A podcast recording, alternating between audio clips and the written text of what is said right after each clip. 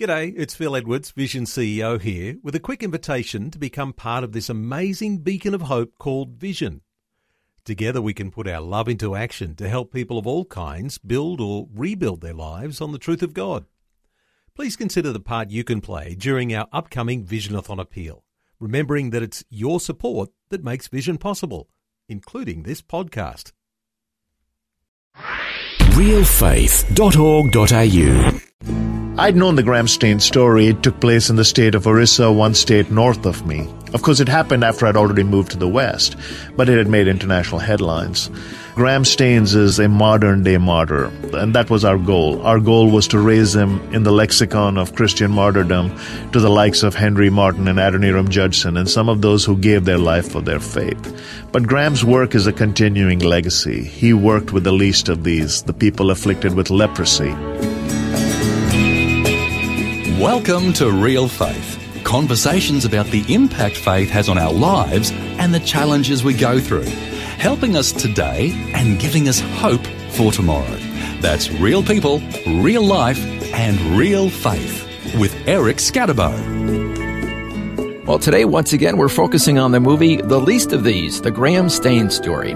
Graham Staines, of course, was the Australian missionary who was tragically killed in India in 1999. Last time we spoke with the screenwriter of the movie, Andrew Matthews from Perth. Today, our guest is Krish Dhanam, who was born in India and has been involved in the movie both in front of the camera and behind the scenes. Welcome to the program, Krish Dhanam. Thank you, Eric. It's a joy to be with you. Glad to have you with us. And so we're going to find out about your involvement in this movie, but let's first kind of get to know a little bit about you and your background. What was life like growing up in India?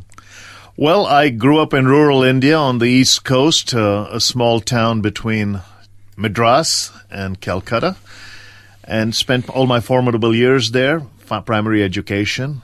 I was raised in an Orthodox Hindu family and then somewhere in the West, God got a hold of me. Okay, well, what was life like being raised as a Hindu? Well, Hinduism as a worldview tends to be more of a philosophy than anything else, so it's steeped in tradition and boundaried by culture. So you go with the flow. And parents ask you to participate in worship. You don't know why, but you go along because of respect and honor. So there's a good that comes with that because you learn loyalty and mm-hmm. humility. And uh, so there was a tremendous amount of love in my home. Came from fairly mediocre beginnings, but uh, my dad and mom made sure that uh, we did not want for anything. And did you hear about Christianity at all growing up? One of the fascinating question because in its very infancy in India, Christianity was part of the school system. So the better schools in India that people could go to were all mission schools. Right? So parents would spend and save an inordinate amount of money, even though they were Hindus, to send their children to Christian schools. So I was sent to a Canadian Baptist mission school as a child, and I would hear prayers of Jesus come from the intercom. So those were the earliest things that uh, were brought to us. Mm-hmm. But growing up in a pantheistic worldview, uh, adding a God is about the easiest thing in the world. So we hear about Jesus and we added him as a God. So in your mind, it wasn't either Jesus or Hindu. It was kind of, yeah, we'll just add him on. Yeah, because it's the and also philosophy. Mm-hmm. And, you know, they try to offer it as a seductive, positive way, which I guess in some ways when you're struggling, it works. But the whole concept of and or prevents you from alienating anybody. So you, even my mother, late mother, says, "Oh, you love Jesus. Maybe I'll pray to him." And I would tell her often. I said, "Mama, in order to not lose me, a son, you want to add a God. Mm. I hmm. said, but the God I follow in order to add me had to lose a son. So there is an either or concept to it. It's not an and also. So that's one of the very different ways of looking at things that you didn't grow up with this and or type of attitude that hey everything's right kind of is that kind of the attitude? Yeah because uh, i mean sarvepalli radhakrishnan one of the former presidents of india who's considered one of the foremost ex- uh, experts in hindu philosophy actually chaired a department in oxford uh, and I'll paraphrase what he said, but he said, in its desire to be all inclusive, the philosophy of Hinduism opens its arms so wide that when asked to define itself, sometimes it ends up choking itself because it can't. It's hmm. so boundaryless. It's just yeah. so open. And that's fascinated me because in my search for God and my desire for truth, uh, I did not want to go through life believing everybody could become God. If everybody could become God, why is God unique? And uh, Peter Kreeft, uh, one of the men I read, put it this way. He says, if God is on a mountain and we all want to get to the mountaintop, that's a noble way of living. But a practical way of living is realizing there is one God who came down from the mountain. Well, how did you start searching? Why were you searching in the first place? Were you not satisfied with your worldview growing up? Well, in talking to you, I realized that, you know, love took you to strange places and brought you to even stranger places. So I went to college to get a degree and I majored in my wife while I was there. so she was a fifth generation Christian whose great grandparents had converted to Christianity when Methodist missionaries came to India in 1870. So technically we were unequally yoked. My late mother-in-law said that the boy has an argumentative mentality to him, but he also has a investigative mind. Mm-hmm. If we say no, our daughter will oblige. But if we say yes and pray, maybe we could win him for our side. So my mother-in-law actually encouraged the marriage even though we were unequally yoked. Oh, wow. And prayed for me every night for seven years saying that she wanted me to come to the foot of the cross. When I went to the United States, uh, I had a chance to go to work for the late great Zig Ziglar, my mentor and my hero. Oh, hold, hold on, we're getting a little ahead of ourselves here. So you were not a Christian when you migrated to the no, U.S.? No, no, I was. No? Uh, yeah, that was came seven years later. Oh, okay. I was married as a Hindu, and I went and uh, we got married in my wife's living room because I didn't think my parents would attend a church. So we Oh, okay. obliged. Married to a Christian. Married to a Christian, and then I went away to the West. My wife was born in America but raised in India. She was born when her parents were t- attending school, having been sent by the church in India to then come back to India to be the first Indian director and wife of a major American organization. So they were educated at Michigan State with the idea that they would get that education and go back to India and be the mm-hmm. first indigenous directors. So my father-in-law and mother-in-law were very, very outgoing people. And because my wife was born in America, I was able to go there with her after marriage for two reasons. One is we were looking for opportunity, but the other is as a mixed married couple, we did not want the scrutiny that would have come in some of the more orthodox settings in India that I was part of, mm-hmm. that my family and all may have objected. So through a series of encounters, I ended up working for Zig Ziglar as a telemarketer in 1991. I was not a believer when I went to work for him. Okay, and of course, for people who are not familiar with Zig Ziglar, he is a famous motivational speaker. Would that be a good way of summing Yeah, up Yeah, and uh, I think yes, he he started off in sales, gravitated to motivation, but uh, I would tell to your audience this that uh, he was the most contagious Christian I ever knew. And you know, so, in addition to being a motitional yeah, speaker, which is all uh, he. I think all of that was a front for the fact that he would use that as a soft platform to sell the Lord he loved. but more importantly, was this: Mr. Ziglar always said, "Attitudes are contagious. Is yours worth catching?" And as a contagious Christian, I wanted to catch what was he making him stir. And so, through a series of encounters, Mr. Ziglar led me to Christ in the marketplace. I was searching and seeking, but I was not seeking theological answers that could somehow give me an intellectual veracity to try to discover Christ. I was not that smart. I always graduated in that half of the class that made the top half possible, so I was not going to be a smart one. Uh, I needed someone to look at me and say, when I get to heaven, I'm going to go hug my mama and then I'm going to f- find my baby girl. For him, heaven mm. was a present continuous reality. I wanted mm. that kind of fun in God. I didn't want him to be behind some temple or some tradition. I wanted God to be real. Mm-hmm. And Mr. Ziglar said, this God will be real. And he has been. so why were you seeking? What was missing in your Uh, life? it was missing because I saw my wife was peaceful in her faith, and my mm-hmm. wife's family was very compassionate in their extension of love. Later on, through a series of studies, I've been a good student uh, since then. Uh, I think God opened my mind to the possibilities because now they were going to be for His glory. I began to realize that there are two things in Christianity that set it apart from everything else. One is the commission to make disciples, learners in Greek, and the other is the commandment to love your neighbor as yourself. And I thought to myself, wow, what what a simple concept. If you go love people and tell them who sent you, they are more likely to listen. Mm-hmm. But if you're also sent to just help people, you help them through that love, that lens of love. And so I started getting fascinated by Christianity's simplicity. And as C.S. Lewis said when he finally came to Christ, he said, I was looking for a place. I ended up finding a person. Hmm. And that was profound to me because the third part of the Trinity that God promises will not leave us began to now suddenly work in my heart.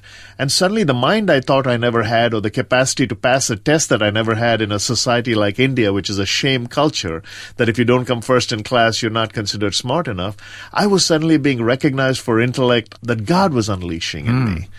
And in, you know, in the book of Jeremiah, to a lamenting prophet, God says, Seek unto me, and I will answer you, and I will show you great and mighty things you cannot comprehend. In my search, I found a God who said, Outside the realm of your imagination begins my providence. And I said, Whether I can prove him or not, for my self image, that would be one heck of a ride.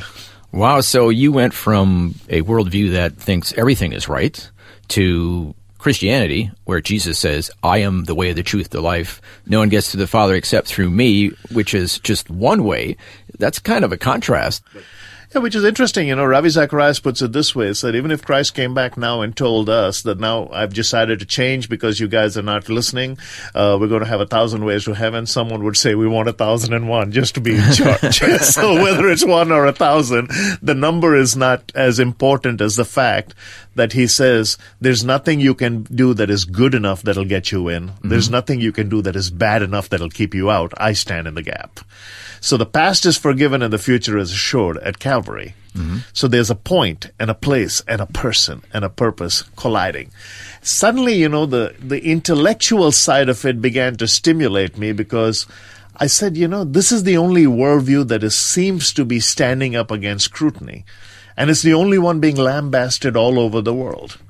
It's mm. almost as if people are afraid of the truth because, you know, Aldous Huxley used to say, he, and I paraphrase, he says, I want my life to have no purpose because then I can continue to participate in my own erotic dysfunction. Hmm. Man wants boundaryless existence because it's seductive. And every worldview will give you some escape because you're not coming to a person who says, stop it. so if there's no purpose, then you can just do whatever you want. Yeah, basically. But if there is a purpose and God says this is the purpose, well, then you're restricted. And the purpose is the Great Commission. Mm-hmm. See, what is my purpose on earth? And that's why in apologetics, uh, the uh, Ravi puts it, and I quote Ravi Zacharias a lot because I serve as an adjunct with him. But Ravi Zacharias says every worldview has to answer four questions. Origin, morality, purpose, destiny. Origin, where do I come from? Mm-hmm. Morality, is there a right and a wrong? Purpose, what am I doing here? And destiny, where am I going? And every worldview answers it to some degree. Mm-hmm. But the Judeo Christian worldview answers all four origin, in the beginning, mm-hmm. purpose, make disciples. Is there a right and a wrong? Ten Commandments. Destiny, right hand of God the Father. Our guest today is Krish Dhanam, who was born in India and raised in a Hindu family. He was the spiritual consultant for the movie about Australian missionary Graham Staines called The Least of These. We're going to hear more about Krish's story, and we'll also find out about his involvement in the movie when we return, right here on Real Faith.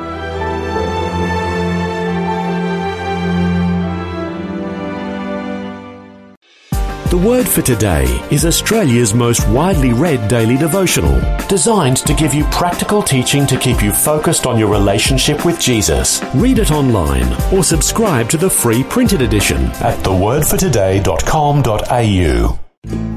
You're listening to Real Faith conversations with real people about how God works in their lives.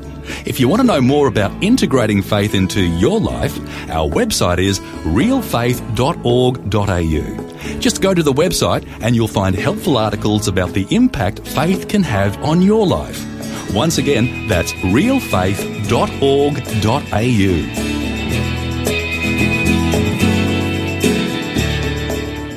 Welcome back. I'm Eric Skattebo, and today we're chatting with Krish Dhanam, who was born in India and was the spiritual consultant for the movie about Australian missionary Graham Staines called The Least of These. Krish also had a small part in the movie.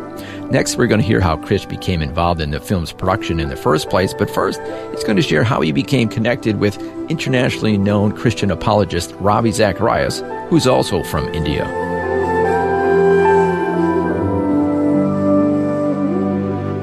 Now, you mentioned that you're connected with Ravi Zacharias. How did that come about? Uh, again, as part of the search, I suddenly realized, you know, E. Stanley Jones said, We have inoculated the world with a mild form of Christianity, so it's practically immune against the real thing. Everywhere I went, people would say, Well, we have to simplify it. We have to simplify it. And I think maybe we have simplified it to the point where nobody wants it because it's too simple. Hmm. The transformed heart is not simple. A changed life is not simple. A redirected path is not simple. These are mind altering and destiny changing decisions. When I became a believer, my father said I was a curse on the family. That's not simple. So Ravi was the first person I heard who had an intellectual veracity that seemed. So that's when I made a decision. I wanted to be able to teach like Zig Ziglar, have fun.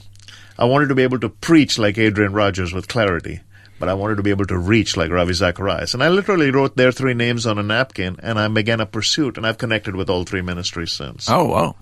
Well, now let's fast forward to this movie, The Graham Staines Story, The Least of These. How did you become involved in that? Well, I was delivering a message in Hyderabad when uh, the director of the movie, Aneesh Daniel, who had co-written a script with Andrew Matthews, who your audience has already heard, mm-hmm. uh, came up to me and said, "Can you connect me with someone who can produce this?" My friend Victor Abraham, who was the chairman of the SkyPass Group, uh, had an entertainment division and asked me to be looking for a script that we could get involved in movies that had a holistic and moral tone. So I connected the two of them. They hashed it out. I'm not a businessman. I'm a connector. So uh, they came back to me and said, "Hey, we've made a deal. We'd like you to continue to be the spiritual consultant going forward." I'd known the Graham Staines story. It took place mm-hmm. in the state of Orissa, one state north of me. Mm-hmm. Of course, it happened after I'd already moved to the West, but it had made international headlines. Mm-hmm. Uh, Graham Staines is a modern day martyr, and that was our goal. Our goal was to raise him in the lexicon of Christian martyrdom to the likes of Henry Martyn and Adoniram Judson and some of those who gave their life for their faith. But Graham's work is a continuing legacy. He worked with the least of these, the mm-hmm. people afflicted yep. with leprosy in the tribal regions of Orissa. So, what is his legacy in India? His legacy in India, of course, uh, his wife, uh, Gladys, the surviving widow, and Esther, their daughter, forgave the killers the next day. That then awoke a sentiment within the Indian national audience that said, How can someone do this? A, something so heinous, but B, something so sudden and permanent like forgiveness. Mm-hmm. Because she wanted to move on. So the government of India gave her one of India's highest civilian honors. So at that moment in history, uh, both the deed and uh, the outcome were elevated to a national conscience. But since she decided to then move back to Australia after five years of fin- living in India, mm-hmm. uh, it's it dies down because you're not seeing the people anymore. And our goal is that we raise it back up because we didn't focus on that one dark day in January when he was martyred with his two boys. We wanted to show the 34 years odd that he had already served doing mm-hmm. good. Yeah. And that's our goal for the movie, and hopefully you've seen it. It'll it, oh, yeah. it does come alive. Now, getting back to the movie, what was the next step once you kind of played the role as the spiritual advisor. Is, yeah, spiritual consultant. They call him.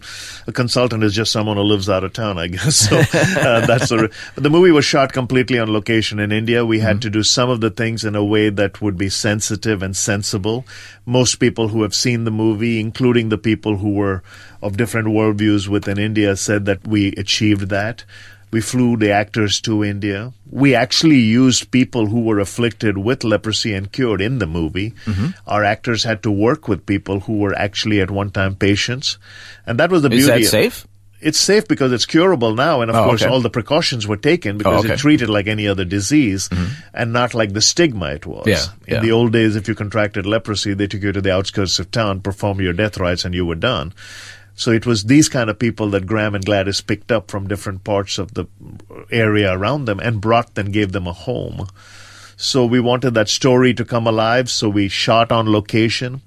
Uh, in fact, sidebar, when Gladys and Esther saw it on the big screen, I could see them whispering to each other. And later on, I said, What were you saying? So she was pointing out people. Oh, that's Michelle. That's Graham's driver. And so she recognized, oh, she people, recognized yeah, people. who she had grown yeah. up with. Oh, yeah. And we used all those people. Now, speaking of looking at the screen, you're also on the screen, playing a bad guy, I should say. Does Ravi know about this? I don't know about that. Yeah, I think he, he's seen the movie, and uh, Ravi put it differently. Ravi says that uh, I'm really proud of my colleague Krish Dhanam, who has uh, realized that movies are not his calling.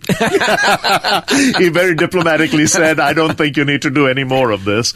Uh, uh, playing the character of a bad guy was something that I wanted to do for my own personal journey. The movie talks about conversion, coercion, inducement, and all the other things that people are worried about. I'm a convert.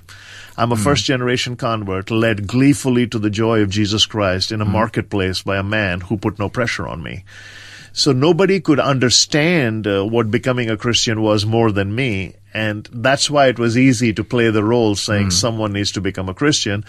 I, I, I do it in, I do it tongue in cheek for the simple reason that one of the things in the movie we say is coercion does not bring real closure or hmm. conversion in any way.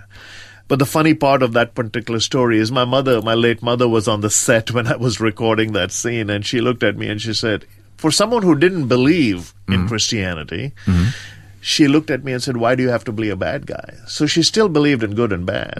Yeah. So I think I, I enjoyed that role because most of my public persona is the opposite of what you see on screen. And people say, I can't imagine you you in that role. I said, that's why it's important. You shouldn't be able to imagine anybody who can do something that bad. Okay, so you were a bad guy. So let's unpack this a little bit. Why is there a bad guy? What was the conflict? Uh, the bad guy, see, uh, part of the story is that many different people were investigating Graham. We started with the Wadhwa Commission, and that's just a tongue twister, but that was the commission that exonerated Graham at the highest court in the land. What was he accused of? He was accused of forcibly converting tribals into Christianity. Which by is lure, illegal. By lure and inducement, by treating their leprosy, by giving them some kind of refuge, by teaching them oh, a Oh, but skill. you, you mean like saying, okay, I'm not only going to treat you if you convert to you- Christianity. yeah, you'd be better. I mean, they had all kinds of allegations, but when the investigation went through it, it was proved that no, he was just a man doing good work, and some of them did become Christians. Many of them did Of their own volition. of their own will. Mm. So we started with the commission's report and all the allegations in that report that were proven false and worked backwards and created a neutral party, a journalist, through whose lens all mm-hmm. these mm-hmm. allegations are Yeah. investigated. So behind the person investigating has to be a force that says, find me evidence. Yeah, these people didn't like what Graham was doing. Yeah, they didn't like Christianity spreading. Is that fair to say? Part of it was cultural, but there was also the other issue, and we don't know if this is true or not. But the mission home, which was given to the Australians about in the late 1800s, uh, is now in the heart of city. Oh, Back then, it was on the outskirts where lepers and people suff- afflicted with leprosy went. But now it's in the heart of the city, so we don't know if the, it was a real estate deal. Oh, where they someone's saying if we can property. prove if we can prove that he was doing this, then you know we You this rid of him. land then becomes in question. Oh, okay. Whatever the issues, we did not know all of it, but the report that came out exonerated him of everything. Mm-hmm. And in fact, last year there was a passing in the in the Delhi High Court as well, saying that uh, being a missionary in India is not against the law in any of India's books. Mm-hmm. These were things were added statewide later on for different reasons. And I go to India a lot. I mean, I'm a son of the soil. We still have, you know, my father and father-in-law still live there. But I think that's why we had to create an element of sinisterness that may have surrounded the why would people care about two people loving others. To the point of you mean killing them. Right. And but the most important part is why would we care about someone loving people who we have chosen not to love? Mm-hmm. See, that's a weird kind of anger, saying that I'm going to discard you, but if someone picks you up, I'm going to blame you for spoiling culture because discarding people is my birthright. That's nonsense. Yeah, to the point of actually killing him and Yeah. two of his children. And uh, and that's the irony of it all because that part is all eyewitness account as to what happened. Yeah. The, the buildings surrounding the area were all barricaded. So not only was the instigation to do something heinous, part of the barbarism of the deed was to prevent anybody else from saving them. Mm-hmm. And that's a different level of anger. Now, as a as a as a person who deals in cultural anthropology and all, I don't get into words that would incite anybody, but I really do believe that a person like Gladys who forgave them. So think about it. The husband pays the highest price to follow Christ. And the wife, Gladys, elevates herself to the highest level Because think about it. When Christ was crucified, one of the statements from the cross was, Father, forgive them for they know not what they do. He was crucified. Mm-hmm. Graham was martyred. Father, forgive them. We forgive them. This was truly a family ordained by God. I believe with all my heart, having mm-hmm. met at least two of the players, that those of you listening, make sure to study the story. Mm-hmm. Go and watch it on the screen. But I'm not a native of Australia. But if I had my way, he would have to rise in Australia's lexicon as one mm-hmm. of the greats that this country has ever produced. I mean, I'm a cricket fan and I'm a big fan of Don Bradman and all the other great stuff, but Graham Staines has got to get up there very quickly. And in our few remaining moments, what is the lasting legacy going forward? What is the lasting legacy of the Graham Staines story, both on the screen and off? Now, 20 years have passed. Uh, the daughter is grown. She has children of her own. Uh, I think the lasting legacy when we screened the movie for them in some of the cities that we were, where some of the family of Graham and all came, I think they can now look back and through the movie look forward. I think the concept of forgiveness, we've started a movement called iforgive.com, and we'd encourage people to go to the iforgive.com website and document your own stories. But this is our prayer. If someone can forgive someone at that level, ask yourself today as you're hearing this what do you harbor in your heart that is so minuscule that has prevented you from moving forward? Get on the phone, forgive them, and drive on. Thank you so much for sharing your story today, Krish Dhanam. Thanks for having me.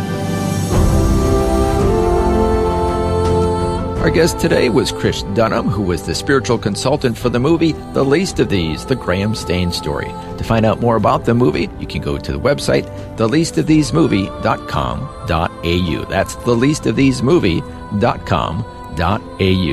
Next time, our guest will be Gladys Staines, and she'll share what it was like living through the events that are depicted in the movie. Also, she'll share about what it was like having a movie made about her life and the life of her husband. All that coming up next time, right here on Real Faith.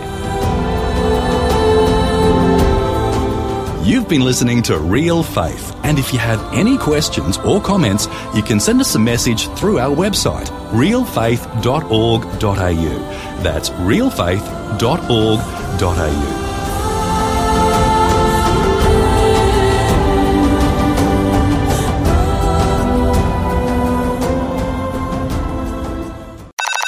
This program is a production of Vision Christian Media. To find out more about us, see vision.org.au.